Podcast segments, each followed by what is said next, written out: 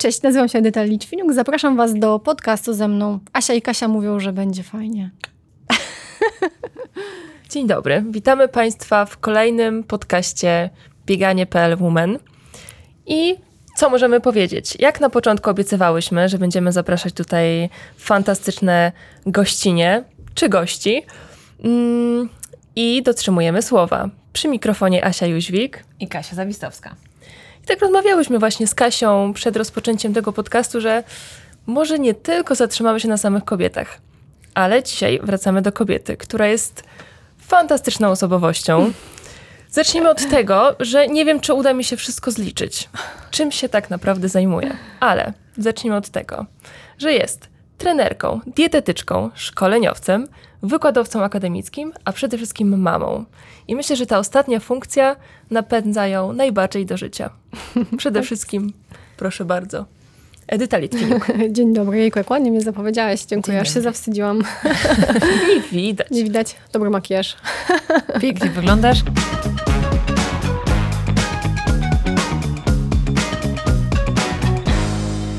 Pierwsze pytanie, które zazwyczaj zadajemy y, w naszych podcastach, y, jest to bieganie.pl.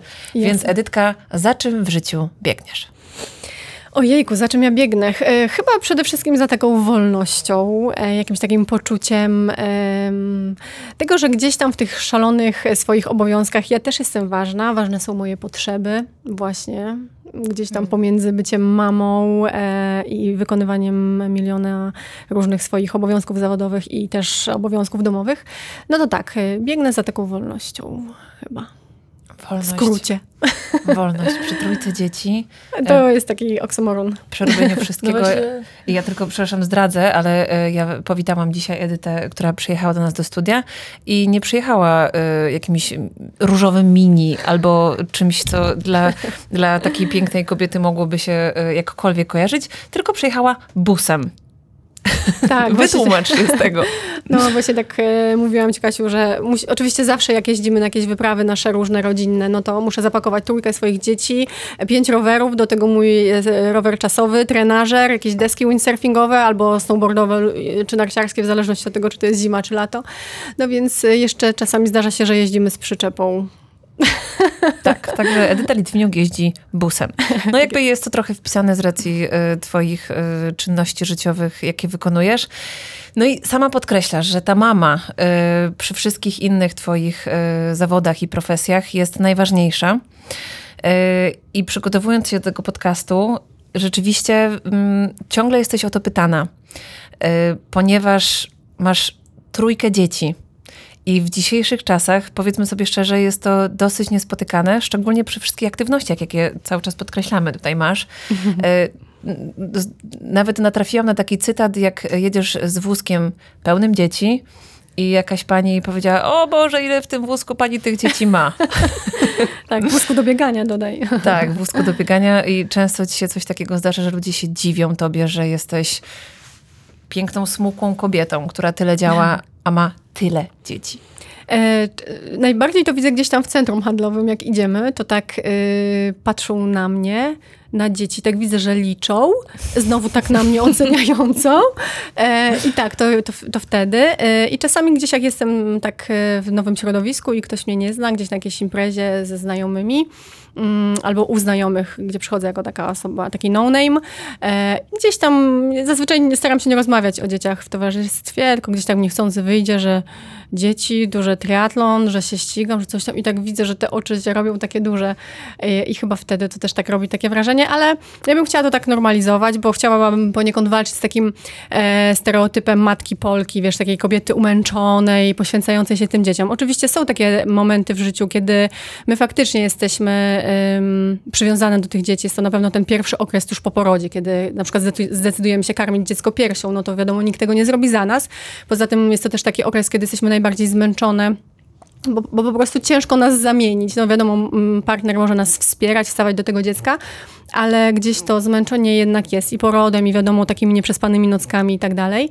E, ale później, no to moim zdaniem każda z nas powinna tak się nauczyć delegować te zadania, żeby nie zapominać o sobie gdzieś tam w, tym, w tej codzienności i po prostu wspierać się czy partnerem, jasno, przede wszystkim artykułować, że potrzebuje pomocy albo dzisiaj ty robisz zakupy, a ja wychodzę na bieganie.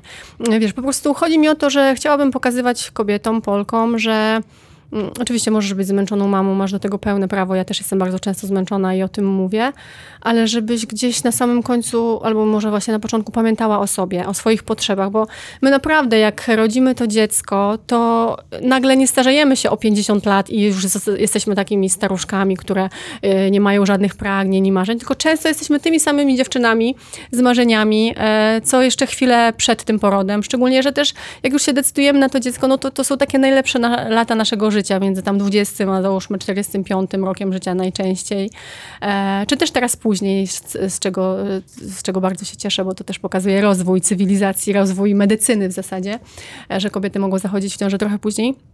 I żeby po prostu nie przetracić tego życia e, tylko na pieluchy. No chyba, że są kobiety takie zupełnie świadome. I też mam takie koleżanki, które po prostu e, decydują się zostać w domu, spełniają się jako mamy, jako panie domu. E, no ale jeżeli masz pragnienie, żeby zacząć biegać, albo wystartować w triatlonie, albo nie wiem, zacząć malować, czy zacząć być stylistką paznokci, no to zrób to. Nie czekaj na to e, długo. Po prostu spełniaj swoje marzenia. I to tyle chyba. No właśnie w dzisiejszych czasach e, kobiety bardziej stawiają mm, na swój rozwój, na swoją karierę i mm, dopiero potem decydują się na dzieci. Powiedz, jak to było u ciebie? Czy stwierdziłaś, że dam radę, mając dzieci, pogodzić właśnie wychowanie, przekazanie wszystkich wartości, no cały ten styl życia właśnie z budowaniem siebie, swojej kariery, mhm. E, czy jednak i było inaczej? W zasadzie to było tak, że y, ja skończyłam e, studia magisterskie na warszawskiej AWF e, i potem poszłam na studia doktoranckie i już wtedy zaczęłam myśleć o dziecku, szczególnie, że to też tak się zbiegło z czasem, kiedy przestałam trenować, już tak wyczynowo bieganie, bo po prostu miałam ciągle kontuzję i już tak co się podnosiłam, to po prostu padałam, co chwilę coś się działo. Już zaczynałam wchodzić w trening i na przykład trener wymyślił, że zrobimy może trening w kolcach i ja schodząc, trening płotkarski w kolcach i ja schodząc z płotka złamałam nogę i tak po prostu, akurat to, taką sytuację miałam dwa razy, e, szczególnie, że to też była stopa, która wcześniej była operowana, więc wiecie, tak Matko. cały czas po prostu się podnosiłam i upadałam codziennie, co chwilę w zasadzie. Co mi się ta noga zrosła, to za chwilę znowu, a, do tego doszły jakieś tam problemy z Achillesami, więc to był taki, e, taka niezła szkoła życia, no po prostu musiałam się nauczyć nie poddawać. No i właśnie jak już skończyłam te studia magisterskie, poszłam na te doktoranckie, stwierdziłam, że już po prostu jest mi głupio nawet mojemu trenerowi ciągle mówić, trenerze kochany, ja po prostu dzisiaj nie mogę robić wieloskoków, bo po prostu trochę mnie boli stopa. Tak, e, trener Bugała, e, mój kochany trener. E, no, więc jakby już miałam tego dosyć. Też szkoda mi było jego i jego czasu, wiecie, bo to też oczywiście zawodnik się angażuje, ale trener też. I już mówię, dobra, skupię się na tej karierze naukowej. E, I jak dostałam się na studia doktoranckie, mm, to już tak powoli zaczęłam e, myśleć, że mówię, dobra, to może równolegle z tą e, pracą naukową mm, warto by było pomyśleć o, o dziecku. Mm, szczególnie, szczególnie, że też miałam takie za, chociaż teraz tak patrzę z perspektywy czasu, to było takie trochę naiwne i śmieszne, ale miałam takie zaplecze mm, z ministerstwa wówczas, bo miałam dobre mm, jakby oceny i jeszcze wtedy na tym pierwszym roku e, za osiągnięcia też sportowe jakieś tam stypendium. Mój mąż w miarę dobrze zarabiał, więc miałam taki mm, background, że jakby okej, okay, damy sobie radę e, finansowo, bo to też jest ważne, że, znaczy dla mnie to było ważne, że po prostu nie sztuką jest urodzić dziecko i potem się martwić, jak zwiążemy koniec z końcem, tylko miałam taki spokój. I pomyślałam, że to może e, dobry moment. Skończyłam studia, gdzieś tam już e, zawodowo powoli zaczęłam, bo myślałam, że będę po prostu pracowała całe życie na uczelni. E, że gdzieś tam zawodowo już jestem też ustawiona. No ale urodziło się moje pierwsze dziecko i potem stwierdziłam, że chyba chcę wolności znowu, więc otworzyłam swoją firmę i już wtedy zaczęłam pracować tak na, na siebie, na swoje nazwisko, na swój, na swój e, biznes. Zaczęłam szkolić trenerów, bo wcześniej to robiłam przez różne, mm, różne szkoły, różne uczelnie, czy też jakieś różne mm, takie plac, placówki, mogę można to tak powiedzieć, które mnie zatrudniały i tak sobie pomyślałam, że chyba warto być panią swojego czasu, panią swojego życia, żeby właśnie gdzieś tam poświęcić ten czas e, dziecku. I myślę, że to była super decyzja, bo już swoją firmę mam 13 lat, więc tak mniej więcej to się zbiegło z, z czasem pojawienia się mojej pierwszej córeczki. Później oczywiście były jeszcze takie prace na etacie, e, ale bardziej to też tak traktowałam jako taka inwestycja w moją markę, w mój wizerunek, bo e, Zostałam naczelną magazynu Shape. Nie wiem, czy pamiętacie amerykański. No właśnie. to powiedziałeś. tak, więc e, to było też takie dla mnie e, mega nauka pod każdym kątem. Przede wszystkim, no wiadomo, tak zawodowo. Bardzo dużo teraz jakby przenoszę to na swój biznes. E, bardzo dużo się nauczyłam takiej pracy dziennikarskiej. No i, i udawało mi się to łączyć, ale jak już zaszłam w trzecią ciążę, bo w międzyczasie się pojawiła moja druga córeczka, i to był właśnie taki czas, że tej drugiej córeczce miałam wrażenie, że trochę mniej czasu poświęcam, bo tak pracowałam wtedy na etacie na uczelni, pracowałam w redakcji. Do tego weekendowo prowadziłam szkolenia przez swoją firmę i po prostu moja córeczka do mnie mówiła tata i powiedziałam, że Okay. Edyta, zatrzymajmy się tutaj, bo myślę, że to jest, myśl, tak uważam, że to jest ważna kwestia, którą powinnyśmy poruszyć. Jak podzielić sobie wszystkie obowiązki w ciągu 24 godzin, gdzie jeszcze musisz się wyspać, musisz zjeść, hmm. musisz pobawić się z dzieckiem, nauczyć go czegoś i jeszcze pracować. No tak, to był wtedy taki szalony czas, yy, akurat o tym, o którym mówię. To trwało nam 3 lata, yy, ale wiedziałam, że jakby warto, wiecie, bo czasami masz takie etapy w życiu, że możesz przyspieszyć, a czasami możesz trochę zwolnić. I ja czułam, że wtedy mogę tak przyspieszyć, bo chyba takiej propozycji jak zostanie naczelną amerykańskiego czasopisma na rynku polskim, no to się raczej nie odmawia. Więc mówię, dobra, no moja druga córeczka Róża miała wtedy roczek, y, już zaczęła chodzić do żłobka, to mówię, dobra, no to jakoś sobie poradzimy. Ale y, jak się robi gazetę, to to nie jest tak, że pracuje się od 8 do 16, jak na początku myślałam, tylko czasami, szczególnie jak zamykałyśmy tytuł, no to była praca po prostu po 20 godzin na dobę. I właśnie to były takie momenty, kiedy ja o 12 w nocy dzwoniłam do mojego męża, mówię, wiesz co, chyba mi się nie opłaca dzisiaj wracać do domu, bo muszę być znowu raniutko, bo już wypuszczamy mu, e, Stałaś w redakcji? E, nie, nie, zdarzyło mi się, bo wtedy mój mąż mówi, dawaj chociaż na chwilę do swojego łóżka, zregenerujesz się. No, bo to też był taki szalony czas, że właśnie ja też równolegle pracowałam na uczelni. Na przykład było tak, że ja jechałam na 8 rano na uczelnię do 10, potem od 10 byłam w redakcji, e, o 16 na przykład znowu się e, urywałam na wykład do tam 18 i wracałam znowu do redakcji. I po prostu wtedy był to taki czas, kiedy nie widziałam tych dwóch moich córeczek. To trwało 2-3 lata. I potem zaszłam w trzecią ciążę i powiedziałam, o nie, po prostu tylko mój biznes i tylko bycie po prostu panią swojego czasu. Wiadomo, też nie do końca tak jest w swoim biznesie, kiedy masz różne jakieś um, projekty z różnymi markami, e, czy tam właśnie jesteś do dyspozycji też klientów, bo cały czas z tym pracuję jako i trener i, i jako dietetyk, no to jest to takie mega wymagające, ale już jest takie bardziej na moich zasadach, że ja wybieram już kiedy chcę pracować, a kiedy, kiedy mogę, o tak. Czyli wcześniej widzę Edytę Litwiniuk z takim materacem dmuchanym, albo śpię w redakcji, albo na uczelni, a teraz to ty dyktujesz warunki i ty decydujesz, co robisz. Poruszyłaś wiele pięknych wątków. Yy, i nie wiem, do którego wrócić na początku. Właśnie chciałam zauważyć, że y, możemy zadać ci jedno pytanie, a tak naprawdę odpowiesz na wszystkie z tych kartek, które mamy. Tak, Jejku, bo wiecie bo to jest tak. po prostu takie wielowymiarowe Ale myślę, wszystko. że każda z nas tak ma, więc... No y, właśnie. Słuchaj, to jest... Y, dostałyśmy taki feedback po którymś z naszych podcastów, że słucha się nas jak spotkaniu przy kawce. Ekstra. Więc y, ty masz kawkę ja tam, tak. my jesteśmy tu wytrzy, ubrałyśmy się prawie w ten sam odcień, nawet zieleni. Y, wszystko się pięknie składa, więc przy tej kawce chciałabym cię zapytać taki bardzo babski temat pod tytułem jak poznałaś swojego męża? Jest on twoim, wydaje mi się, super przyjacielem, tak. kompanem, e, nie wiem, czy mogę nazwać współlasem. Tak. E, pracujecie razem, wychowujecie trójkę dzieci, wygląda to wszystko pięknie. Jak do tego doszło? No właśnie tutaj od razu y, pragnę zauważyć, że myślę, że nie byłabym w tym miejscu, w którym jestem bez mojego męża, bo gdzieś tam jest y, tak... Pozdrawiamy i tak, bijemy brawa. Bo myślę, że fajnie, bo, bo to też jest taki fajny przykład, że mm, właśnie w, mimo tej naszej trójeczki, to facet e, tak fajnie wspiera i pozwala się kobiecie gdzieś tam realizować, że nie tylko on, ale też ja też jestem ważna. I to też jest takie super, że ja od niego też dostaję taki feedback, że słuchaj, rób, działa, ja ci pomogę. Dobra, to najwyżej trudno, no, no nie pośpię tam przez jakiś czas. No i to jest takie, no super. E, Wojtka poznałam, mm, z- miłość zapukała do moich drzwi. Zawsze tak w sumie podsumowuję Czy Wojtek był kurierem? O, dobra. E, nie, akurat mieszkałam na studiach e, z Wojtka kuzynką w Akademiku Rotacyjnym na WF w Warszawie. Asia pewnie doskonale No zna. pewnie.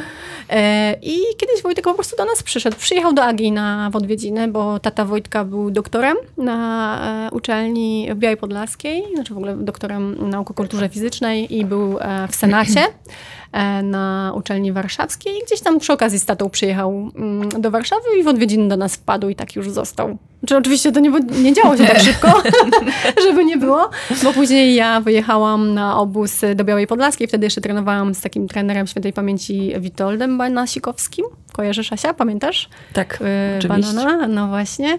I tam wtedy mm, przez dwa tygodnie na tym obozie, no tam jakiś spacer się zdarzył, coś, tam przychodził na treningi i tak jakoś zaiskrzyło.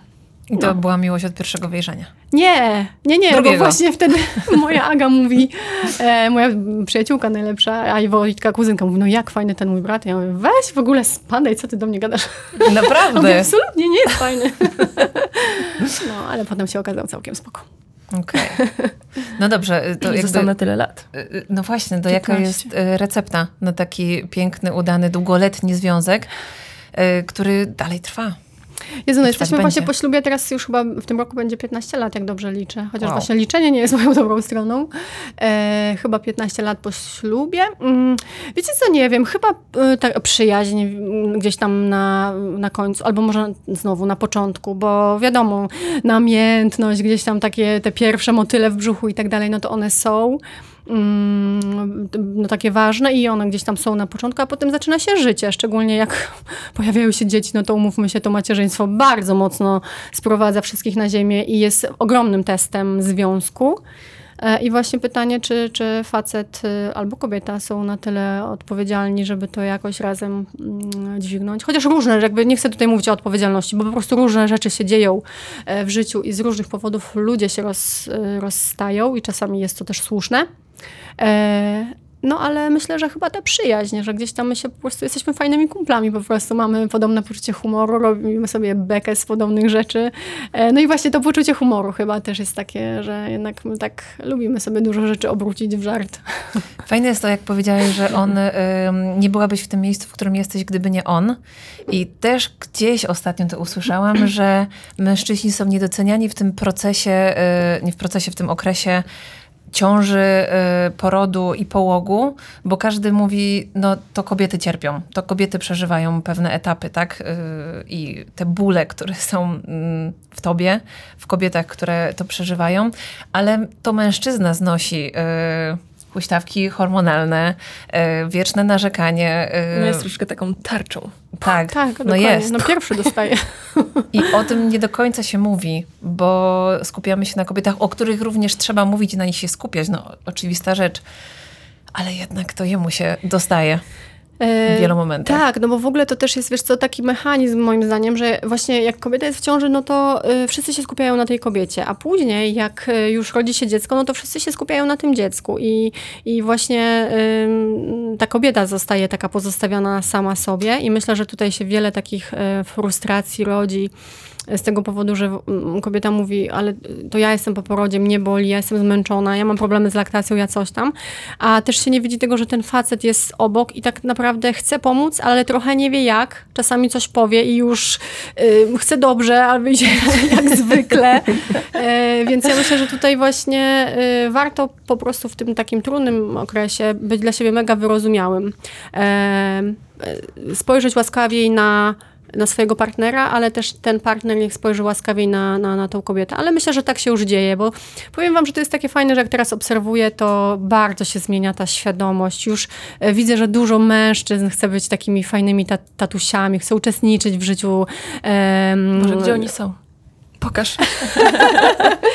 Myślę, Asia, że e, w odpowiednim czasie się pojawi taki.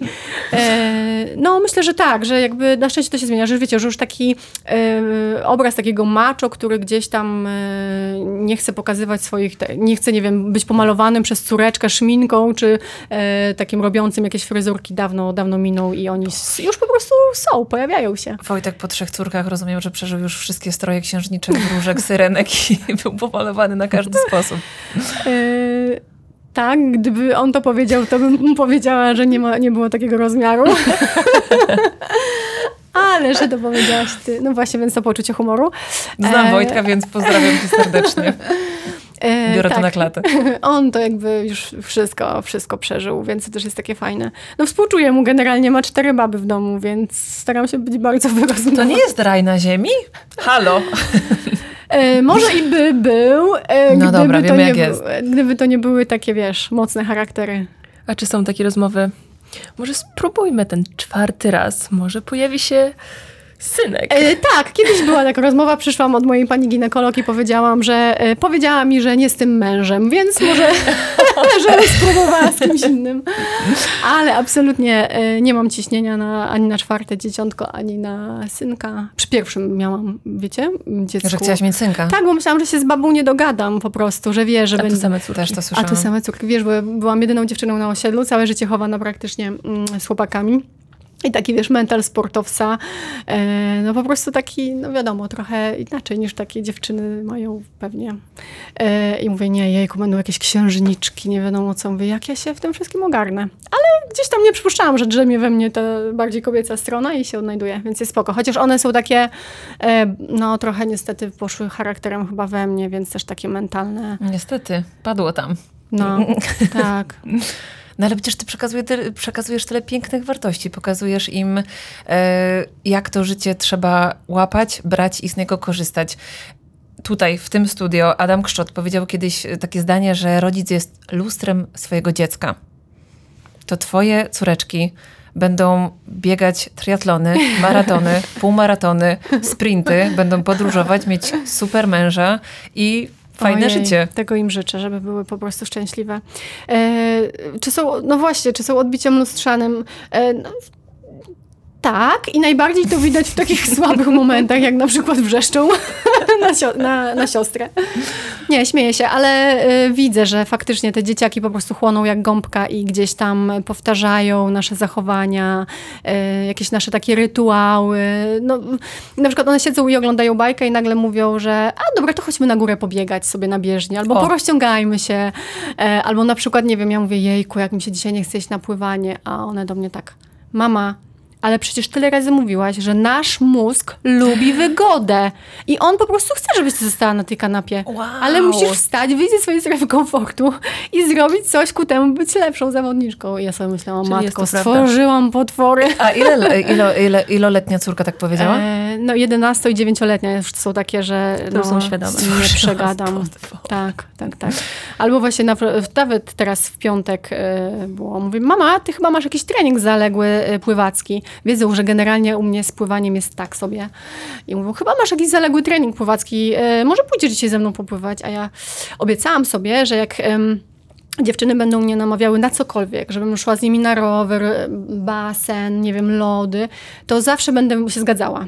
Żeby po prostu, no bo póki chcą ze mną chodzić, no to chcę, chcę wyrobić taki nawyk, a nie, że potem w wieku 16 lat ja powiem, dziewczynki, a może pójdziemy razem na pływanie, one popatrzą na mnie powiedzą, mama, przez 16 lat ze mną nie chodziłaś na pływanie, to teraz nagle chcesz. Więc sobie obiecałam, że zawsze będę chodziła i tak mówię w ten piątek, już taka byłam zmęczona, mówię, no dobra, idę. I poszłam na ten basen, one tam pływały, więc akurat miały swoje zajęcia. Ja tam sobie popływałam i w sumie spoko wyszło. Myślę, że sama bym nie poszła, ale już mnie też motywują.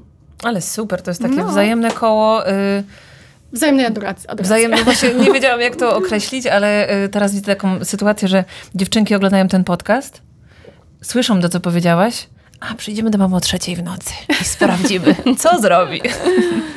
Malskie, no. No ale powiem tak off top, że u mnie w domu też tata urodził y, trzy córki I po trzech córkach już przestał próbować i też stwierdził, że to jednak No, idziemy, Kasiu, idziemy, w te, idziemy w tę stronę. Nie, już też uważam, że po prostu, wiesz, już taką czuję wolność i chcę się jeszcze bardziej tak spełniać i robić jakieś fajne rzeczy i już jest dobrze tak, jak jest. Nie trzeba tego psuć. Ja bym tylko jeszcze chciała wrócić do tego lustrzanego odbicia, o którym sama powiedziałam. E, I ciebie, mamy, która jest w wielu miejscach e, w internecie, co oznacza, że często jesteś z telefonem, z laptopem i one ciebie taką widzą. Mm, Patrząc na dzisiejszą młodzież, dzieci, by ciężko odciągnąć od tego telefonu. E, A ta lustrza, to lustrzane odbicie cały czas jest. I jak to jest z twoimi dzieciakami? Czy ciężko, czy jednak ten sport wygrywa i aktywności? Tak, no to po pierwsze to tak staram się, jak one już wracają do domu, no to już nie pracować. Mm, Gdzieś tam, no wiadomo, to jakby czasami się zdarzy, że gdzieś tam muszę się zaszyć na chwilę z komputerem czy z telefonem, że bardzo, jakby niedużo nagrywam w domu, w ogóle nie pokazuję swoich córeczek w sieci. Czasami coś tam, jak one, nie wiem, coś śmiesznego robią, na przykład ust- moja najmłodsza córeczka odstawia pluszaki i każe im tam robić jakieś przysiady. I tam gdzieś zawiesz, tak z tyłu ją po cichutku nagram, bo to jest takie słodkie. I przede wszystkim właśnie staram się im e, pokazywać, że telefon to jest moje narzędzie pracy, tłumaczyć, jak już tam gdzieś mnie widzą e, z tym telefonem. E, A powiem wam, że moja córeczka właśnie starsza ma 11 lat i we wrześniu dostała swój pierwszy telefon e, i to była taka, e, taki pierwszy, co my miałyśmy, tak, nie wiem, czy mogę podawać na markę, jakaś ala, załóżmy Nokia 3310, taki po dziadku dostała w spadku, wiecie, Śmiało możesz. Myślę, że teraz w antykach można. no właśnie, dokładnie tak. I to było super, bo ona zaczęła wtedy chodzić do szkoły sama i mi zależało na tym, żeby po prostu mówiła, mama, wychodzę ze szkoły, będę za 5 minut. I dla mnie to było super, że mm, jakby, mm, no, monitoruję to, że ona wychodzi z tej szkoły i wraca. Dla mnie to było takie ważne, szczególnie na początku, e, znaczy no jest nadal, e, ale dzieci się z niej zaczęły śmiać, e, że ma taki telefon, a wszystkie tam już mają jakieś e, bardziej wypasione. Zresztą zaczęły się tworzyć różne grupy na tych komunikatorach internetowych i ona mówi, mama, wiesz co, tam dziewczyny coś pisały na Messengerze, czy tam akurat na Snapchacie, bo na Messengera nie ma. Że coś tam w szkole pani wymagała, załóżmy jakiś tam strój, a ja się nie przygotowałam. E, I zo- zobaczyłam, że ona po prostu zaczyna tracić do tych swoich y, koleżanek. Nie ma takiego z nimi kontaktu, jakbyśmy, jakby chciała, tylko po prostu dzwoniła e, do nich. I mówię, dobrze, to tam dostała akurat na urodziny, miała w grudniu urodziny, dostała już taki lepszy telefon, e, żeby właśnie móc tam e, rozmawiać z nimi. Ale ona nawet mówi, wiesz co mama, ja to nie mam czasu siedzieć na tych, one tam cały czas mi snapy jakieś wysyłają, co robią, a ja mówię, ja nie mam czasu, bo ja po lekcji mam basen, czy tam karate, czy angielski i mówi, nie mam czasu siedzieć, po prostu wieczorem sobie tylko nadrabiam i tyle, więc chyba jak tak dziecku się udaje, ma dziecko wypełniony ten czas, właśnie nawet ostatnio na TikToku mi się wyświetlił taki filmik, dlaczego tyle dzieciaków w dzisiejszych czasach jest smutnych. E, I był właśnie ten filmik, że y, taki nastolatek wchodzi do domu o 15, siada w swoim pokoju i jest e, pokazane, że cały czas skroluje. Jest 15, 16, 18, 22, 24, 22 w nocy. I wiecie, że po prostu no to dziecko tak naprawdę no nie ma innej opcji, zna tylko tę rzeczywistość taką, no ile można mówić rzeczywistość e, internetową, Wykreowaną. taką tak. E, więc e, myślę, że tutaj niestety jest ogromna rola rodziców, chociaż powiem wam, że też ostatnio rozmawiałam o tym z moim mężem, że tak naprawdę od czasów naszej szkoły nic się nie zmieniło w tym systemie edukacji i też rodzice nie są edukowani. Przecież to rodzice też powinni być edukowani w dzisiejszych czasach, jak powinni sobie, czym w ogóle jest internet. Bo wiecie, e, niektórzy rodzice sobie myślą, że a, dziecko sobie wrzuci tam fotkę na Instagram i, i tyle, i fajnie.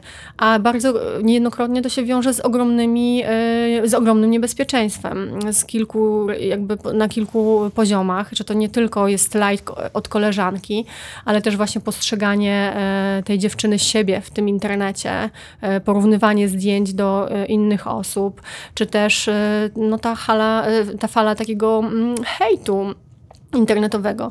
Ja na szczęście nie mam jeszcze te, czegoś takiego u siebie, ale moja przyjaciółka na przykład m, swojej starszej córce, 13-letniej, zabroniła e, komunikować się ze swoimi koleżankami tylko pisząc Mają, mogą tylko do siebie dzwonić, bo takie dzieciaki to potrafią tak okrutne rzeczy sobie napisać, że taki rodzic, który nie jest blisko ze swoim dzieckiem, nie jest w stanie w ogóle tego wyłapać, że na przykład twoje dziecko, moje dziecko przed sekundą przeczytało coś zupełnie niefajnego od koleżanki, która miała być najlepszą psiapsi.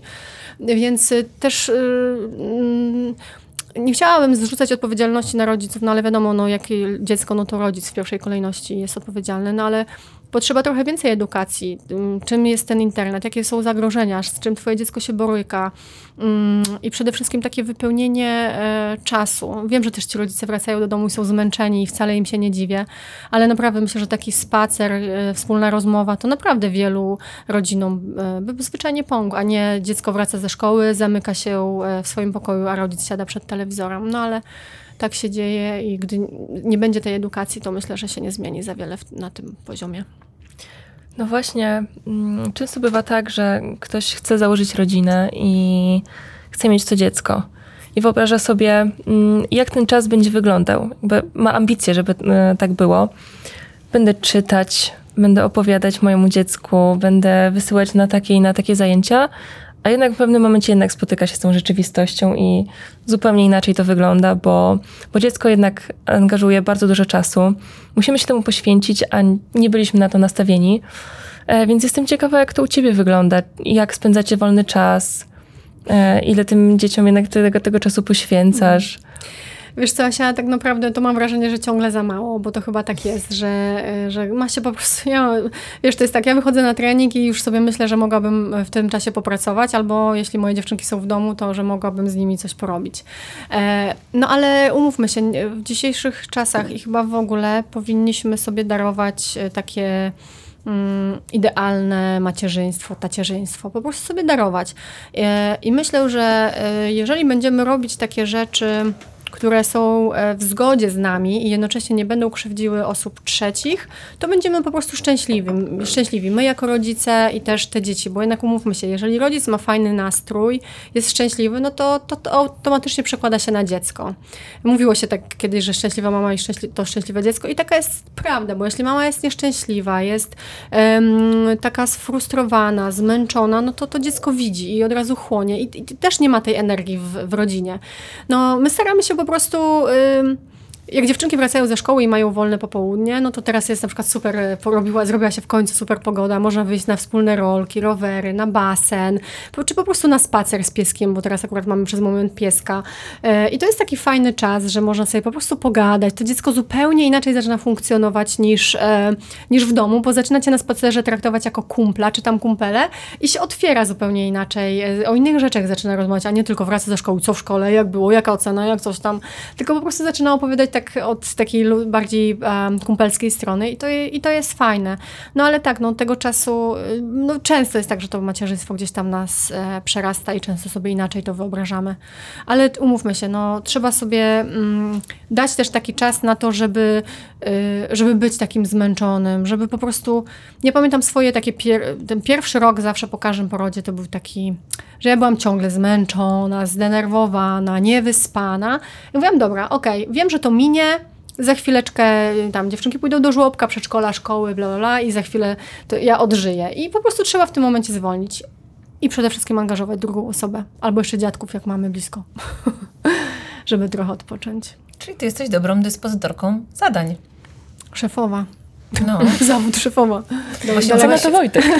Użyłaś wcześniej takiego słowa, że właśnie Wojtek ci pomaga. No właśnie. Ale on nie pomaga. Tak, Jakby to jest podzielenie obowiązków, no. nie? I o tym też trzeba pamiętać. Dokładnie, że właśnie, że... W takim codziennym życiu. Tak, no właśnie, że tak, y, no to, to jest super, co ty powiedziałaś. Też ja nie ukrywam, że trochę z tym walczę. W sensie takim, że dlaczego partner ma nam pomagać? Kurczę, a kim on jest w ogóle? Co mam, tak. wiesz, pomagać? No po prostu robić ma. Właśnie bardziej kim jesteś ty, czy ty jesteś ułomna, że tobie trzeba pomóc? Dokładnie, no dokładnie. No, pranie Więc... jest dla ciebie i, tak, i dla niego, nie? No, I dla dokładnie. partnera, w każdym związku. To jest super, co powiedziałaś. I tak myślę, że powinno być. No właśnie, że takie takie po prostu partnerskie.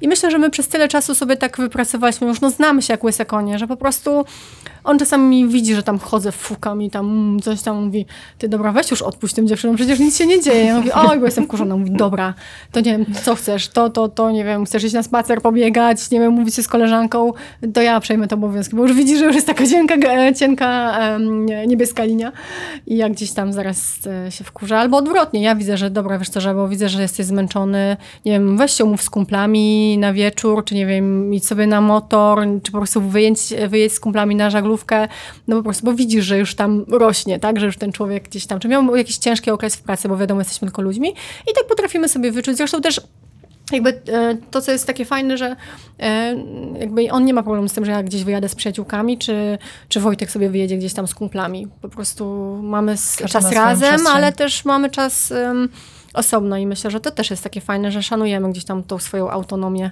Dobra, czyli kolejny klucz do sukcesu zanotowany, ale wyłapałam... Ale umówmy się, my nie jesteśmy jakimś idealnym małżeństwem, to nie jest Ale tak. jesteście super cool. Nie ma idealnych małżeństw. Nie ma, Nie ma no nic nie ma. idealnego. Po prostu to jest wieczna praca, nie? tak, I o to w tym chodzi. to I fakt. też trzeba o tym pamiętać. Ale y, wyłapałam z tego, co powiedziałaś i mam to też tu, że jak na przykład jesteś sfrustrowana albo po prostu coś tam Mhm. się dzieje, no to bieganie. Idziesz tam to wszystko zostawić, wyładować i jeszcze Tak. powiedziałaś jakieś takie piękne zdanie, że y, dla mnie bieganie to coś więcej niż tylko bieganie, jest w tym jakaś magia. Chcę, żebyś o tej magii nam tutaj opowiedziała, trochę też ze względu na to logo tutaj po prawej. Jasne, no pewnie. No właśnie nawet wczoraj, jak startowaliśmy na, na zawodach na dychę, to ja robiłam takie wybieganie, e, byłam bardziej takim supportem Wojtka, bo on akurat teraz wraca po takiej kontuzji i, i miał taki cel, żeby sobie złamać na tą e, dychę godzinę, bo akurat nie jest jakoś super w treningu. E, No i gdzieś tam na początku oczywiście leciał. Ja mówię, ty żabo, to dopiero drugi kilometr, więc tak easy, no spokojnie. Ja pilnuję tutaj tych międzyczasów, więc spokojnie. A potem go gdzieś tam na tym ósmym, dziewiątym już musiałam, wiadomo, za bety ciągnąć. Mówię, dawaj, no jeszcze kilometr, jeszcze kilometr. E, I właśnie jak biegłam, to sobie tak myślałam, że ale super, że mam już taki poziom. E, no wiadomo, każdy ma swój poziom, tak? Żeby była jasność. Ja tam nie dążę, żeby biegać 30 minut na, na dychę. E, chcę sobie gdzieś tam biegać po prostu w takim komforcie, że jak lecę z nim tą dyszkę na, na, na złamanie tych 60 minut, to że ja po prostu sobie tak lecę. Wiesz, nie wiem jak ci to powiedzieć, ale że to jest takie fajne uczucie, że nie zażynasz się przy tym, tylko jak lecisz na przykład po te 5-20, to czujesz takie taki luz i wiesz, że za chwilę masz zawody swoje triatlonowe za tam miesiąc, sześć tygodni, jakiś ważny start i wiesz, że jeśli będzie zdrowie na przykład, to dojdziesz do takiego poziomu, które ci tak, wiesz, jeszcze bardziej pozwoli rozwinąć te skrzydła, szczególnie po tym, jak wyjdziesz z tej wody i, zejdziesz z tego roweru i będziesz mogła po prostu sobie lecieć. Nie wiem, to akurat z takiej strony stricte technicznej, zawodowej, a z takiej bardziej, e, mm, jak to nazwać, e, tej magii takiej, zaraz wyjdę na jakąś krajzolkę, Dawaj. E, z takiej magii, e, z takiego poczucia takiej magii, takiej, właśnie już mówiłam o tej wolności, że idziesz do tego lasu, e, na przykład bez słuchawek, bo czasami też biegam, bo mówiłam, że słucham podcastów na przykład na trenażerze, ale do lasu uwielbiam chodzić bez słuchawek, a biegam najczęściej w lesie i to jest też takie niesamowite, że tak czujesz, że tak obcujesz z tą naturą, że te ptaszki, szczególnie teraz ptaszki śpiewają, gdzieś ten szum tej, e, tych drzew, czy nie wiem, jak jesteśmy gdzieś tam nad jeziorem, morzem, czy coś, no to wi- wiadomo ta woda, że to jest taki rodzaj e, no, czegoś takiego no niesamowitego, bo tak możesz się skupić na sobie. Ja na przykład mam zawsze mnóstwo pomysłów, jak, jak biegam. Wracam do domu, to od razu muszę je zapisywać, bo one gdzieś tam ulatują, że to jest taki, taka forma chyba medytacji, mogę tak to powiedzieć. To chyba tyle z tej magii. Nie wiem, czy wyszło jakieś super romantycznie. Tak, Chyba nie. tak potwierdzam. Ale myślę, że twoje słowa e, jest w stanie potwierdzić wiele biega wielu biegaczy. To prawda. Ja To bym prawda. chciała wrócić do tych początków, do tej lekkiej atletyki, która jest tak bliska memu sercu. E, zaczynałaś biegać sprinty, Oj, tak. a jednak skończyłaś na Ironmanie. tak. To jest, są lata świetlne. E, Jesteś ambasadorką e, kampanii New Balance Run Your Way. Jaka była twoja motywacja, żeby przejść z tych sprintów aż do tak długich dystansów? No właśnie. No, e, no to bieganie to jest najbliższe mojemu sercu, jak e, same doskonale wiecie, bo same pewnie tak samo czujecie to bieganie jak ja. E, no, jestem w sporcie od 30 lat i gdzieś tam pamiętam, jak byłam malutką dziewczynką i mój tata, który był moim pierwszym trenerem i nauczycielem WF-u, gdzieś tam prowadzał mnie na stadion jeszcze do swoich zawodników i, i ja sobie marzyłam o tym, że kiedyś będę biegać. Wtedy w ogóle moją taką idolką e, była Marion Jones. To jest takie niezbyt fajne nazwisko z racji tych wszystkich afer dopingowych. No ale wiadomo, wtedy żyłam troszeczkę, jakby miałam inne zupełnie myślenie jako taka młoda dziewczynka, mała dziewczynka. I potem powolutku zaczynałam właśnie trenować, tata mnie trenował i biegałam te sprinty. Mm, potem właśnie weszłam do kadry juniorek, trenowałam z trenerem Banasikowskim, e, później z trenerem Bugałą i to był taki czas takiej bardzo wytężonej pracy zawodowej. E, no, po prostu to był sport wyczynowy, tak? No to, to akurat doskonale też wiecie, jak to wygląda. A, no I potem już musiałam niestety skończyć tą zabawę, bo, bo po prostu do, miałam różne problemy zdrowotne, niestety. No i potem zaczął się etap tych wszystkich ciąż. I ja gdzieś tam, wiedząc, że e, teraz jest etap macierzyństwo, takie no, ma małe dzieci, więc macierzyństwo, bardzo mocno poszłam w fitness, e, czyli taka moja druga jakby odnoga. Mm, mojego życia, że tak powiem, bo w sumie fitness, e, bo po prostu nie mogłam za bardzo biegać. No, nie biegałam w ciąży, nie biegałam po ciąży e, i tak naprawdę od biegania miałam, no myślę, że z 10 lat przerwy, bo jednak no, trzy porody na krótkiej przestrzeni czasowej, no to jakby to nie był ten czas dobry na bieganie. I później jak, też miałam taki trochę kryzys, że tak powiem, zawodowy, bo mówię, szkole tych trenerów, ciągle gadam o tym samym. Akurat potem już zaczęłam szkolić, z treningu kobiet, e, treningu i żywienia kobiet w ciąży i po porodzie i już mówiłam do mojego męża, Boże, ja już nie mogę siebie słuchać, ja już nie mogę o tym gadać. Ja po prostu, ja już w, przychodzę do domu dzieci, spotykam się z koleżankami dzieci, e, tutaj w pracy dzieci i wiecie, ten, ciągle te wątki okołociążowe, poporodowe, że ja rzucam ten sport, w ogóle muszę się przebranżowić. I mój mąż mówi, ale przecież jak to, chcesz teraz załóżmy 25 lat y, swojego doświadczenia, swojej pracy, treningów, wykształcenia, chcesz to zaprzepaścić? Ja mówię, tak, koniec. Nie wiem, wymyślę sobie jakąś informatykę, czy cokolwiek innego po prostu. Nie. Będę siedziała za biurkiem i kleiła, robiła jakieś e, programy mm, informatyczne. A on mówi, już ja widzę, jak ty siedzisz za biurkiem. Przecież na 20 minut nie możesz usiedzieć spokojnie i widzę, jak ty siedzisz za biurkiem. Ale mówi, mówi, słuchaj, to może spróbujmy coś innego. Kiedyś startowałaś w tym triatlonie, bo gdzieś tam miałam taki epizod, że zadebiutowałam sobie w triatlonie. Mówi, może w tym kierunku. I ja mówię tak, Hmm. To mogło być wyzwanie, bo tak, niby biegam od 30 lat, ale czym innym zupełnie jest sprint, a czym innym biegi długie. E, ja zawsze kochałam e, zajmować się obciążeniami treningowymi. Zresztą jak właśnie poszłam na studia doktoranckie, znaczy moja praca magisterska dotyczyła obciążeń treningowych i potem jak poszłam na studia doktoranckie, to otworzyłam przewód doktorski, ale żeby Państwo się nie obroniłam, już zarzuciłam tą pracę na uczelni i jakby nie, nie poszłam tym, tym kierunkiem, w tym kierunku. E, ale to też jakby zajmowałam się obciążeniami treningowymi. I Wojtek mówi, słuchaj, to może w tym kierunku coś, może właśnie te biegi długie będą dla Ciebie takim wyzwaniem. Niby coś, co robiłaś całe życie, no ale jednak jest to coś zupełnie innego. I mówi, i może też ten triatlon byś spróbował, bo tak pływać nie potrafisz, więc to jest na mega wyzwanie dla ciebie pod kątem teoretycznym, jak i e, takim praktycznym. Rower, no to gdzieś tam ostatnio jeździłaś na jakimś BMX-ie e, w czasach komunijnych. Mówi, słuchaj, no może tutaj coś. Jest podstawa. I wiecie, ja to mam trochę tak, że jak ktoś mi już tak zasieje takie ziarnko, to ja tak, a może tak, tak, już zaczynam myśleć. No mówię, dobra, no to może tutaj spróbujmy. No i akurat zadzwonił do mnie mm, mój przyjaciel z liceum, e, e, Damian Orzechowski, w ogóle e, też biegacz, super biegacz, któremu się urodził synek bez stopy. I mówi, słuchaj, wiesz co, jest taka, robimy taką piątkę dla Bartka już od paru lat, biegową, gdzie zbieramy pieniążki na jego tam protezy stopy. E, no ale w tym roku jest, e, wiadomo, był COVID, e, jest ban na wszystkie imprezy i mówi, trochę mamy problem, no bo nie wiemy, co z tym zrobić. Oczywiście nie powiedział mi wprost, że jest to też jakiś problem finansowy, no bo umówmy się, no, jak tam startowało na przykład tysiąc osób, każdy coś tam wpłacił, no to naprawdę fajny zastrzyk gotówki na to, żeby kupić mu tą protezę, a tą protezę to oni musieli, muszą mu kupować, no nie wiem, czasami co 2-3 miesiące, bo temu maluszkowi no to rośnie. stopa rośnie, tak. I w tym czasie w ogóle zadzwonili do mnie organizatorzy mm, Castle Malbork em, e, z firmy Labosport, którzy organizują właśnie cykl takich triatlonów Garmin Iron Triathlon i ten Castle Mal Malbork. Mówię, słuchaj, może byś tam wystartowała u nas na jednej ósmej Ironmana we wrześniu. A ja mówię tak, no, że w sumie fajny pomysł. I tam mówię, że przegadam z Wojtkiem i, i, i dam znać. I tak potem mówię do tego Wojtka, słuchaj, czy ja będę się przy... Bo to był gdzieś koniec maja. Mówi, ja mam 3,5 miesiąca się przy, y, przygotowywać do jednej ósmej Ironmana? Mówię, no bez sensu przecież. A tam jedna ósma to jest 475 metrów pływania, 22,5 roweru i 5,250 biegu. Ja mówię, 3,5 miesiąca będę się przygotowywać do jednej ósmej? Mówię, nie. Mówię, zróbmy całego. Pełen dystans Ironmana. To się nazywa skok na głęboką wodę. I mówię, tak, i wiesz co? I zrobimy taką mega akcję i będziemy zbierać pieniążki dla Bartusia. On mówi, super pomysł. A mówię, kurczę, mamy 3,5 miesiąca. Ja mówię, słuchaj, nieważne. Przecież coś tam się ruszamy. E, Ja może się nie utopię, jak będziesz płynął koło mnie, e, bo tam jest w Iron- Ironmanie jest 3,8 km pływania, 180 na rowerze i maraton na koniec. To trochę Ja różnica jest. No tak trochę.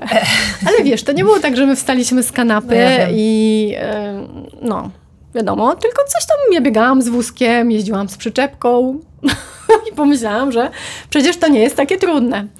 No i tak w sumie się, taki większy start to był taki, to był właśnie w tym, na tym pełnym dystansie Ironmana. No i super, udała nam się ta akcja, bo dla mnie najważniejsze było to, żeby nazbierać te pieniążki e, dla tego maluszka. E, I wiesz, i miałam taką mega motywację. I to było też takie fajne, że sobie myślę, kurczę, to by się nie chce wyjść na trening, Bartek to by się dał pokroić za to, żeby móc biegać, poczuć z dwoma stopami to podłoże, żeby móc popłynąć, no po prostu pojechać na rowerze. Czy w ogóle mnóstwo osób jest takich, które chciały to po prostu poczuć. E, I, I praktycznie to mnie tak bardzo mobilizowało, żeby to ukończyć, żeby to zrobić. E, No i to zrobiliśmy i to było coś niesamowitego. E, Co czułaś na mecie? bo płakałam się strasznie, bo że taki miałam. Ojej, to było straszne uczucie. No, ryczałam jak bóbr. Po prostu zes- zeszły mi takie wszystkie emocje, wiesz, y, ten taki stres, bo ja jednak, no miałam mega stres, czy ja to zrobię, czy to ukończę, no bo wiesz, jak robisz maraton po 8 godzinach y, już wysiłku, no to tak trochę różnie może się, y, po prostu nie, nie wiedziałam, jak moje ciało może się zachować, bo nie wiesz, po prostu nie wiesz, czy nie będzie jakiś skurcz, czy nie wiem, coś sobie nie urwiesz, załóżmy, czy nie wiem, nie skręcisz stopy, no po prostu cokolwiek. Więc czułam taką mega ulgę, szczególnie, że e, bardzo dużo osób nas wspierało w me- mediach społecznościowych i to było też takie wspaniałe, że mnóstwo firm, mnóstwo e, osób prywatnych, że po prostu ci ludzie, wiesz, tak pisali, że na przykład też ich zainspirowaliśmy. Mnóstwo takich ro- rodziców dzieci z niepełnosprawnością pisało do nas, że otworzyliśmy im też oczy na to, że oni mogą trochę inaczej też, że mogą zorganizować taki bieg, że mogą e, wystartować ze swoim dzieckiem, żeby to też na przykład dziecko poczuło tę energię tych startów. I to było też takie niesamowite.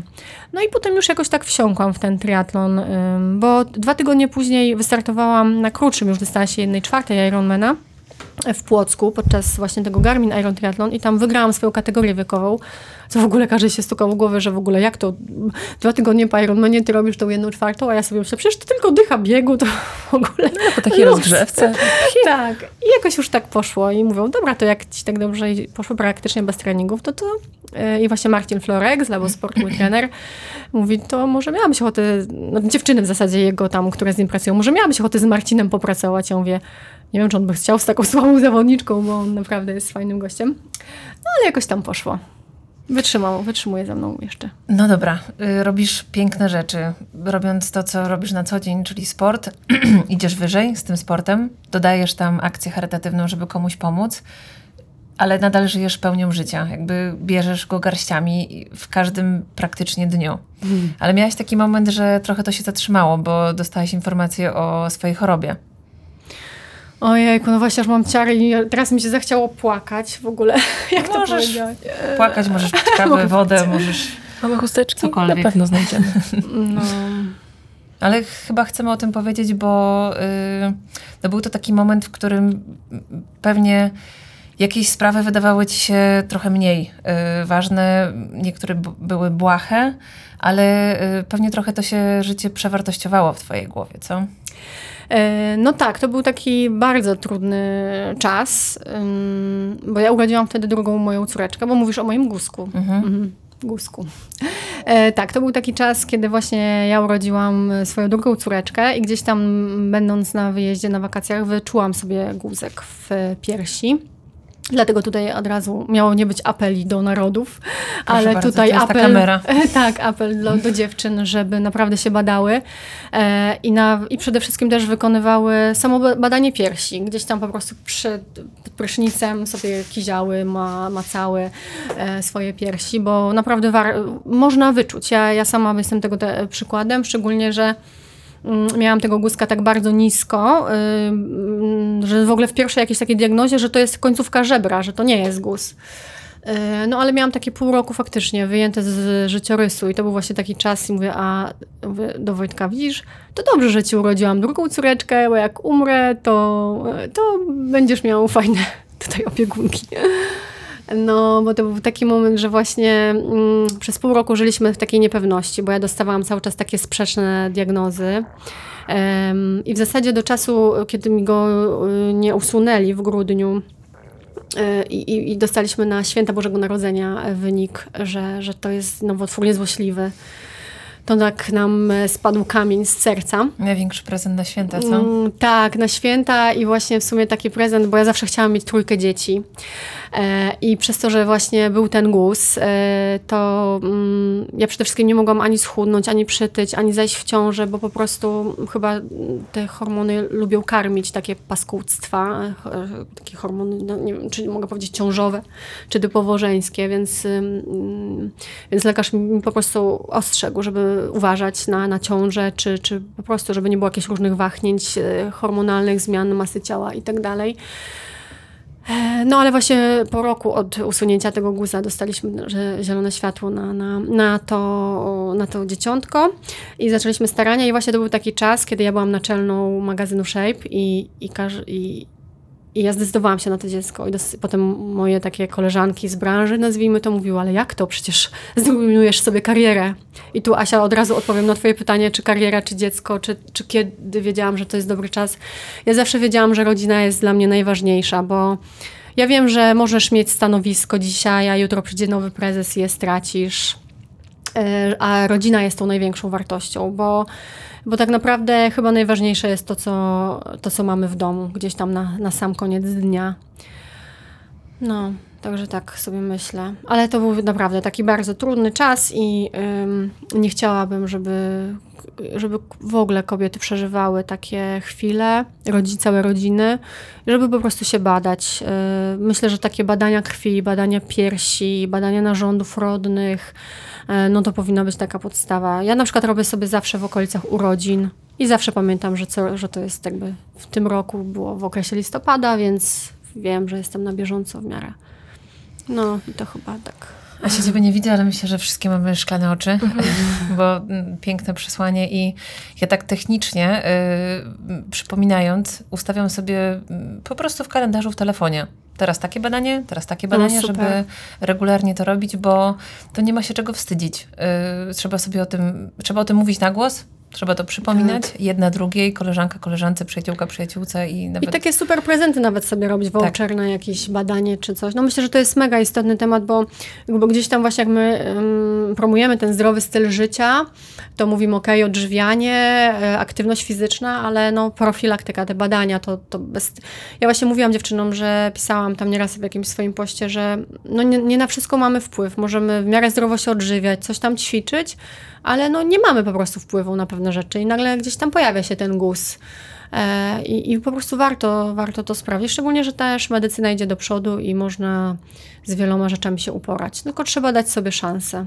A potem wyciągać z tego lekcje, takie trochę drugie życie, nie? No po tym właśnie. wszystkim. Tak, i to jest właśnie też takie fajne, że ja ym, dlatego chyba tak myślę, że jestem taka nakręcona, yy, ale też, też myślę, że też dzięki moim dzieciom, bo właśnie chciałabym im pokazać, że to życie warto po prostu przeżyć, że warto mieć jakieś marzenia, mm, pasje yy, i żeby po prostu no, żyć, żeby nie przewegetować tego życia tak. Yy, żeby ono nam tak nie przelatywało przez palce. A myślę, że bieganie, e, sport, no to jest najlepszym takim otwieraczem, że po prostu jak wchodzisz w to na przykład środowisko biegowe, tak jak na przykład ja właśnie rozmawiam z moim mężem, Boże, czy kiedyś Ci by przyszło do głowy, że będziemy się ścigać gdzieś tam w Dubaju, czy gdzieś w Stanach, będę sobie jeździć po jakichś górkach i się ścigać, no po prostu w życiu mi nie, nie przyszłoby do, to do głowy, żeby, e, gdyby właśnie nie sport, gdyby nie bieganie, gdyby nie triatlon, że, że są takie w ogóle możliwości, że ja wpadnę na taki pomysł. Pewnie, nie wiem, chodziłabym tylko do przedszkola, odbierała dzieci. Co nie jest absolutnie czymś złym. Ja bym chciała otworzyć szufladę Matko. marzeń Edyty Litwiniuk. I co tam znajdę? Jeszcze. O. To jest trudne pytanie. Powiem Może wam. zawęźmy delikatnie, na przykład do samych sportowych marzeń. A ja potem zapytam o podróżnicze. do samych sportowych marzeń. Mm, To właśnie nawet wczoraj e, rozmawiałam o swoim mężem, zaskoczę was. I mówię, kurczę, tak e, sobie za, zaczęłam sobie myśleć o tym, co bym chciała, bo tak już e, takim moim największym sukcesem, no to właśnie był udział na Mistrzostwach Świata e, na połówce Ironmana. Jeszcze chyba wyżej są Mistrzostwa Świata na pełnym dystansie na Hawajach, ale właśnie zaskoczę was, to nie jest moje marzenie. E, jakoś nie, nie, nie wiem, chyba jeszcze nie ten etap. E, to teraz mam w planie Mistrzostwa Europy, e, które będą na początku czerwca e, w Madrycie na dystansie olimpijskim i chyba to jest takie marzenie, żeby wystartować w tym triatlonie z orzełkiem na piersi, bo to będą takie zawody reprezentacyjne. I chyba, I chyba to. Chciałabym dobrze pobiec Wings for Life na początku maja. E, To jaki sobie limit stawiasz? Limit no właściwie. E, Wiesz co, te- tak celuję odważnie, ale myślę, że mój trener mnie sprowadzi na ziemię. Powie, żebym się zatrzymała gdzieś po 23-4 kilometrze. Tak Ale Wings wydaje. for Life jest na tyle specyficzny, że zakładasz sobie ten, to dwadzieścia kilka, a pobiegniesz dalej. No właśnie wiem, tylko że chyba rozsądek, rozsądek mi będzie kazał przestać, albo właśnie trener, ale zając mnie, to pewnie będę leciała dalej, a potem będę... Nie da się zatrzymać, od razu ci tak, mówię. mówisz? A Asia, a powiedz, a ty się na ilu zatrzymałaś, kochana? Znaczy nie to, żebym jakoś rywalizowała, tylko tak z ciekawości, bo właśnie sobie tego nie odnotowałam. Najdalej zatrzymałam się na 25, ale wtedy, kiedy miałam największy zakaz. Joanno, nie możesz pobiec więcej niż 8. Okej. Pobiegłam, pamiętam, da się. 12, Aha. a nawet 13, ale wróciłam do 12, tak żeby jeszcze powspierać e, biegnących ludzi. Okej. Więc ostrzegam, Nie a da zarazem informuję, że nie da się zatrzymać w tym biegu tam, gdzie planujesz. Nie ma opcji. No właśnie, Ja tylko wtrącę, że ten podcast będzie emitowany po tym biegu, więc już Okej. będą mieli widzowie i słuchacze możliwość zweryfikowania, A, okej. co sobie założyłeś i co Co wyszło. wyszło? No, No. dobrze. No zobaczymy, zobaczymy, co, co to będzie. Nie wiem, jakoś tak ostatnio też mi e, przeszło przez myśl, żeby może zrobić jakiś bieg po pustyni, ale tego w sumie jeszcze nie słyszał mój mąż. A idziemy, idziemy do tego. idziemy do tego. Punktu. No ostatnio w ogóle sobie e, tak myślałam, że właśnie, żeby sobie robić jakieś... tak, żeby właśnie sobie robić jakieś takie różne challenge. em, ale nie wiem, czy mój budżet to wytrzyma. Posłuchaj, bo na, bo na tym miejscu, gdzie teraz siedzisz, siedziała Tak. też Patrycja... E, Patrycja Bereznowska. Bereznowska. Patrycja Bereznowska zrobiła rekord trasy Badwater. W Dolinie 217 km w Dolinie Śmierci. Wiem. Ty tam byłaś.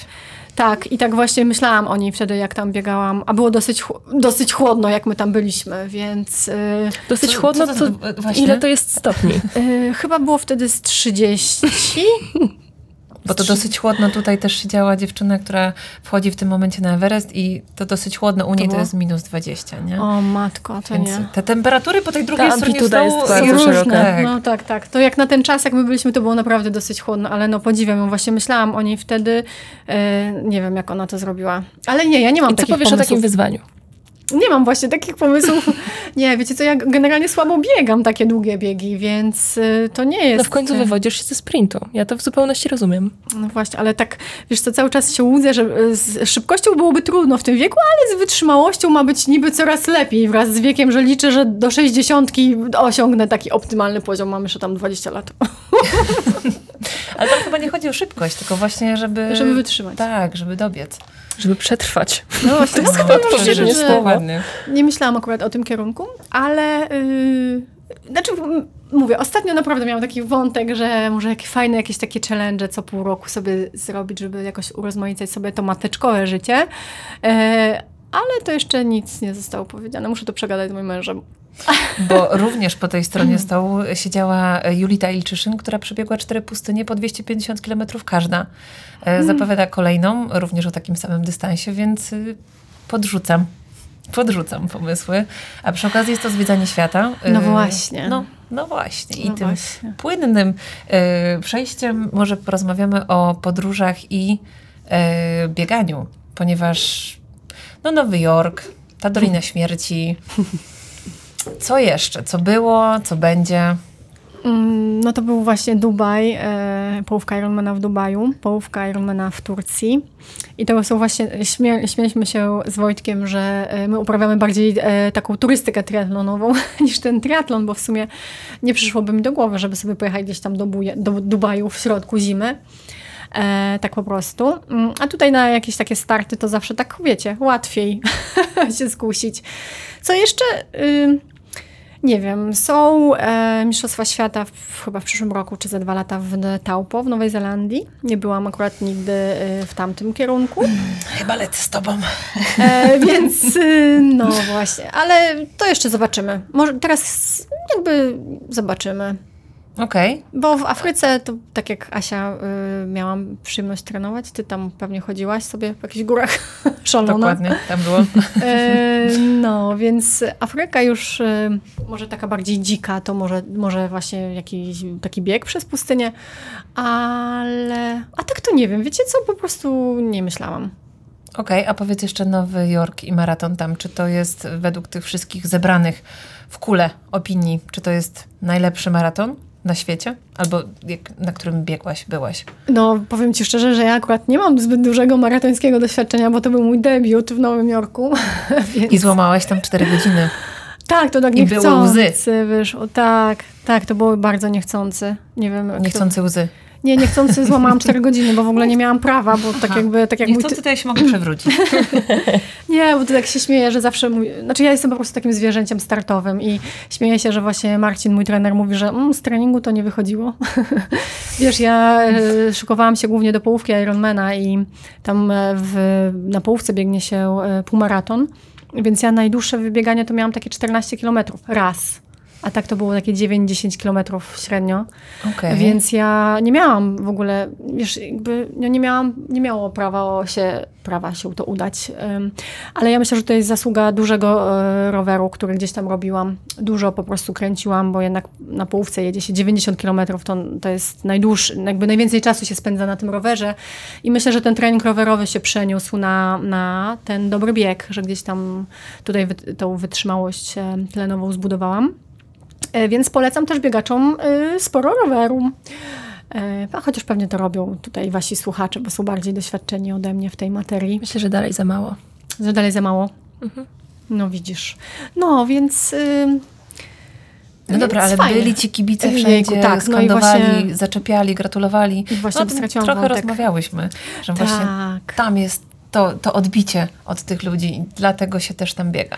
No właśnie, dlatego powiem wam, że ja tak za bardzo się nie skupiałam nawet na tym tempie. Gdzieś tam niechcący mi wyszło, że mówię, "Ej, chyba jak tak sobie patrzę na czas, jak tam ostatnie te 7 km pobiegnę, w za, załóżmy w jakimś tempie, to chyba mi się uda złamać te, te 4 godziny. Nawet zrobiłam łączenie na żywo z, na Instagramie i na Facebooku. Mówię, słuchajcie, dmuchajcie tam w, e, dmuchajcie w plecy.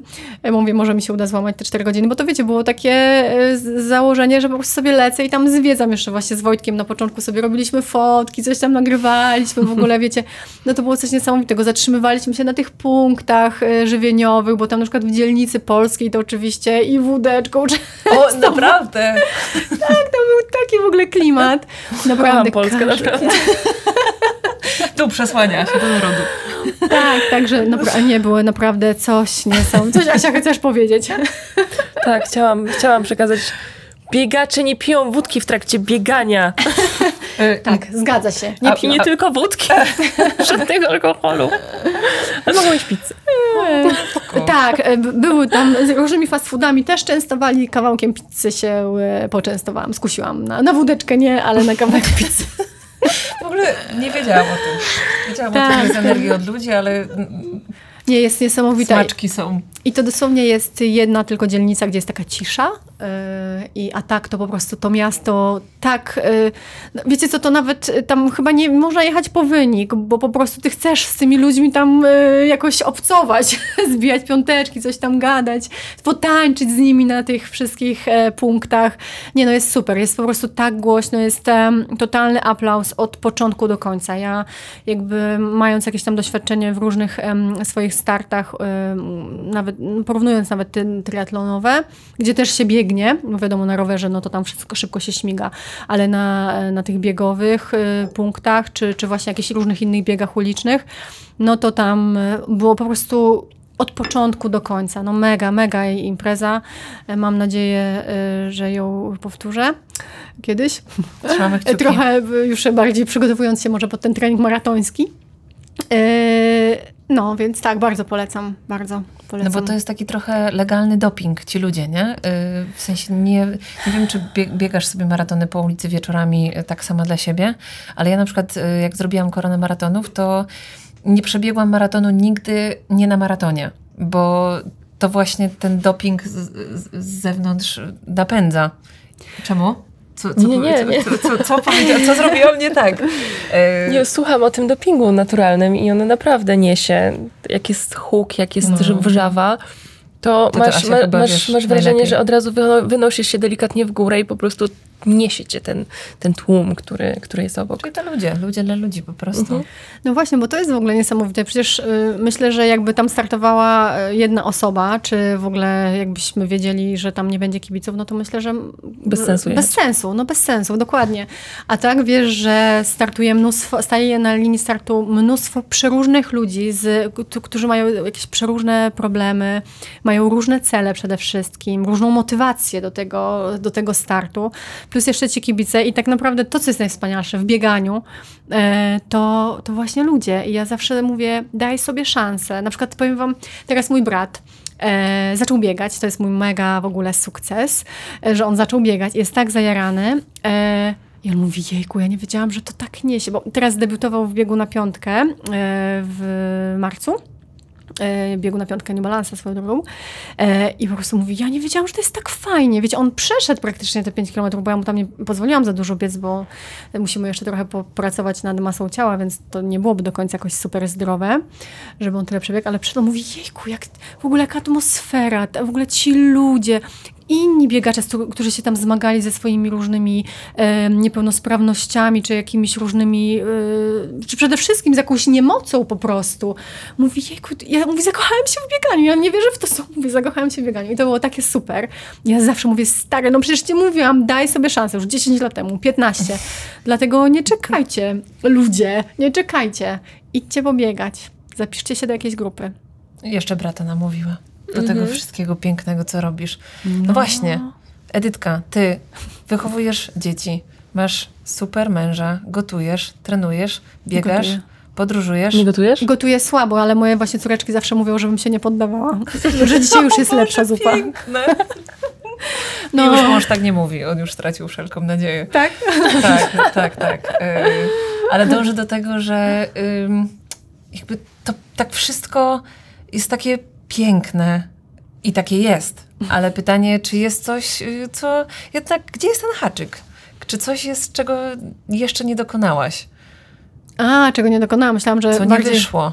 No to, aha, no dobra, no to bardziej co nie wyszło, no to to jest dobre pytanie. Wiesz co, ja bardzo jakby w sensie takim, że właśnie to nie jest tak super lukrowo i w ogóle, że wiesz, ja też jestem ciągle zmęczona e, i Nie na przykład cieszę się, jak moje dzieci mówią, nie widać, Nie dzięki. widać. Jak na przykład wczoraj, e, ja mówię, może pójdziemy, wróciliśmy z tej łodzi, z tego biegu, e, o 5 rano pobudka, o 9 start, o 10 pobiegu i o 12 już byłam w Warszawie, bo miałam tylko tam chwilę opieki z e, mój brat, drugi kochany, dzięki, w ogóle został z dziećmi. E, I ja mówię, może pójdziemy na spacer do lasu z pieskiem, a dziewczynki mówią, e, my się pobawimy na osiedlu, a ja, jest, super, mogę leżeć bezkarnie. Ale oczywiście mówią, nie, no mama, mamy tą runkę, to może chodźmy na spacer, bo szkoda pieska. Ja mówię, no pewnie, że szkoda, chodźmy. I wiecie, to jest tak, że ja czasami tak, ja nie mogę usiąść w ciągu dnia, wiecie, czasami jest tak, że mam już taki wolny dzień i o 16 skończę pracę i siądę na kanapie z kawą. I to jest najgorsze. I ja mówię tak, Misiu, a podasz mi to? Misiu, a możesz przynieść mój komputer z góry? I wiesz, i to jest straszne, bo ja wtedy siedzę i mi tak ciężko jest ruszyć tyłek. Ale masz do dramat. tego prawo. A wiesz, że właśnie niby wiem, ale ja po prostu nie potrafię odpoczywać. I jak byłam teraz chora, miałam zapalenie oskrzeli, jaka ja byłam wściekła i tak mówię, super, już oczywiście nauka, naukałam się tych wszystkich prochów, wzięłam antybiotyk, poczułam się lepiej, idę na, na górę, wstawię pranie. I wiesz, sapię, wracam na kanapę. I siedziałam, słuchajcie, cztery dni, obejrzałam wszerz i wzdłuż całego Netflixa. Cały, da się. prostu Da się. Okej, czyli od dzisiaj wiem, że cztery dni potrzebujesz, a obejrzysz całego Netflixa. Da nic się, nie obejrzałam, takie różne, tak. Na cztery dni. na cztery dni, ale potem sobie tak, i to było takie nawet fajne. Ale już potem e, musiałam, już się poczułam lepiej i już tak mówię do ludzi, do ludzi chcę wyjść i, i sobie działać. Ale wtedy jestem wściekła, że jestem chora, wiecie, bo po prostu... Ale że co, że życie przelatuje ci No, i te cztery dni masz tak, tak, zmarnowane. że jestem taka, wiecie, chodzę ciągle w piżamie, bez makijażu, nie mogę na siebie patrzeć, jestem taka wymemłana, taka, wiesz...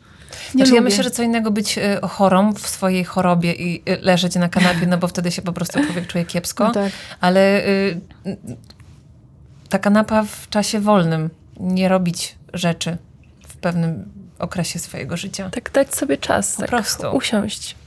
Niech kurz opadnie. Challenge? O, o. nie ma. Nie, no właśnie tak. Nie, to trochę mi szkoda czasu na takie. No, no, oczywiście w niedzielę wieczorem mogę się tak glebnąć o 22 i powiedzieć, okej, fajnie, odpalmy jakiś serial i zasypiam w 3 sekundy. I to jest super, ale jakoś mi tak szkoda, bo wolę właśnie, nie wiem, wyjść z dziećmi na rower, na rolki, na lody. Ja wiem, ale każda bateria musi się ładować. Każda, nawet ta z tej kamery, jednej, drugiej, trzeciej i z mikrofonów i każda.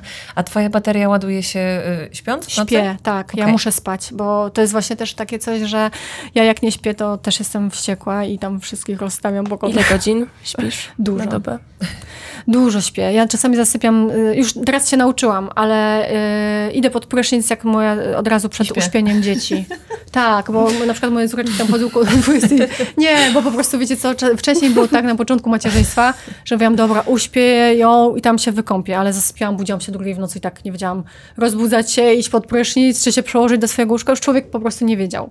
A teraz idę od razu, już się wykąpię i mówię, jak już zasnę, to już nie będę się czuła komfortowo, nie? Dobra, ale dalej y, siedzę w Ile- niepewności. Ile to jest to dużo? No to staram się takie 8 godzin. Okej, no to jest... Takie dwu- 22, 6.37, no czasami 23. To jest zdrowo. To jest zdrowo, tak. Tak, i tego, no bardzo tego pilnuję, powiem wam, Mhm. naprawdę. To jest dla mnie takie ważne, bo po prostu jak nie prześpię nocy, to jestem po prostu nie, wiesz, jak masz taką, tak jak wy pracę, taką kreatywną i tak dalej, to jesteś taka, że jakoś siedzisz, tak odhaczasz te maile, coś tam odpowiesz i kurczę, nie robisz roboty. I to mnie wnerwia, że nie robię roboty, wiecie. Więc tak, i potem nie mam też czasu dla dzieci, nie- mam siły do, dla, dla dzieci, więc tak nie opłaca mi się nie spać.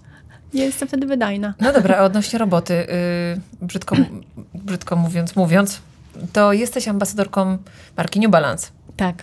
Mm, Tak ku inspiracji. Jak to się stało, że stałaś się ambasadorką takiej marki? No właśnie to jest dobre pytanie. Muszę zadzwonić do chłopaków i zapytać.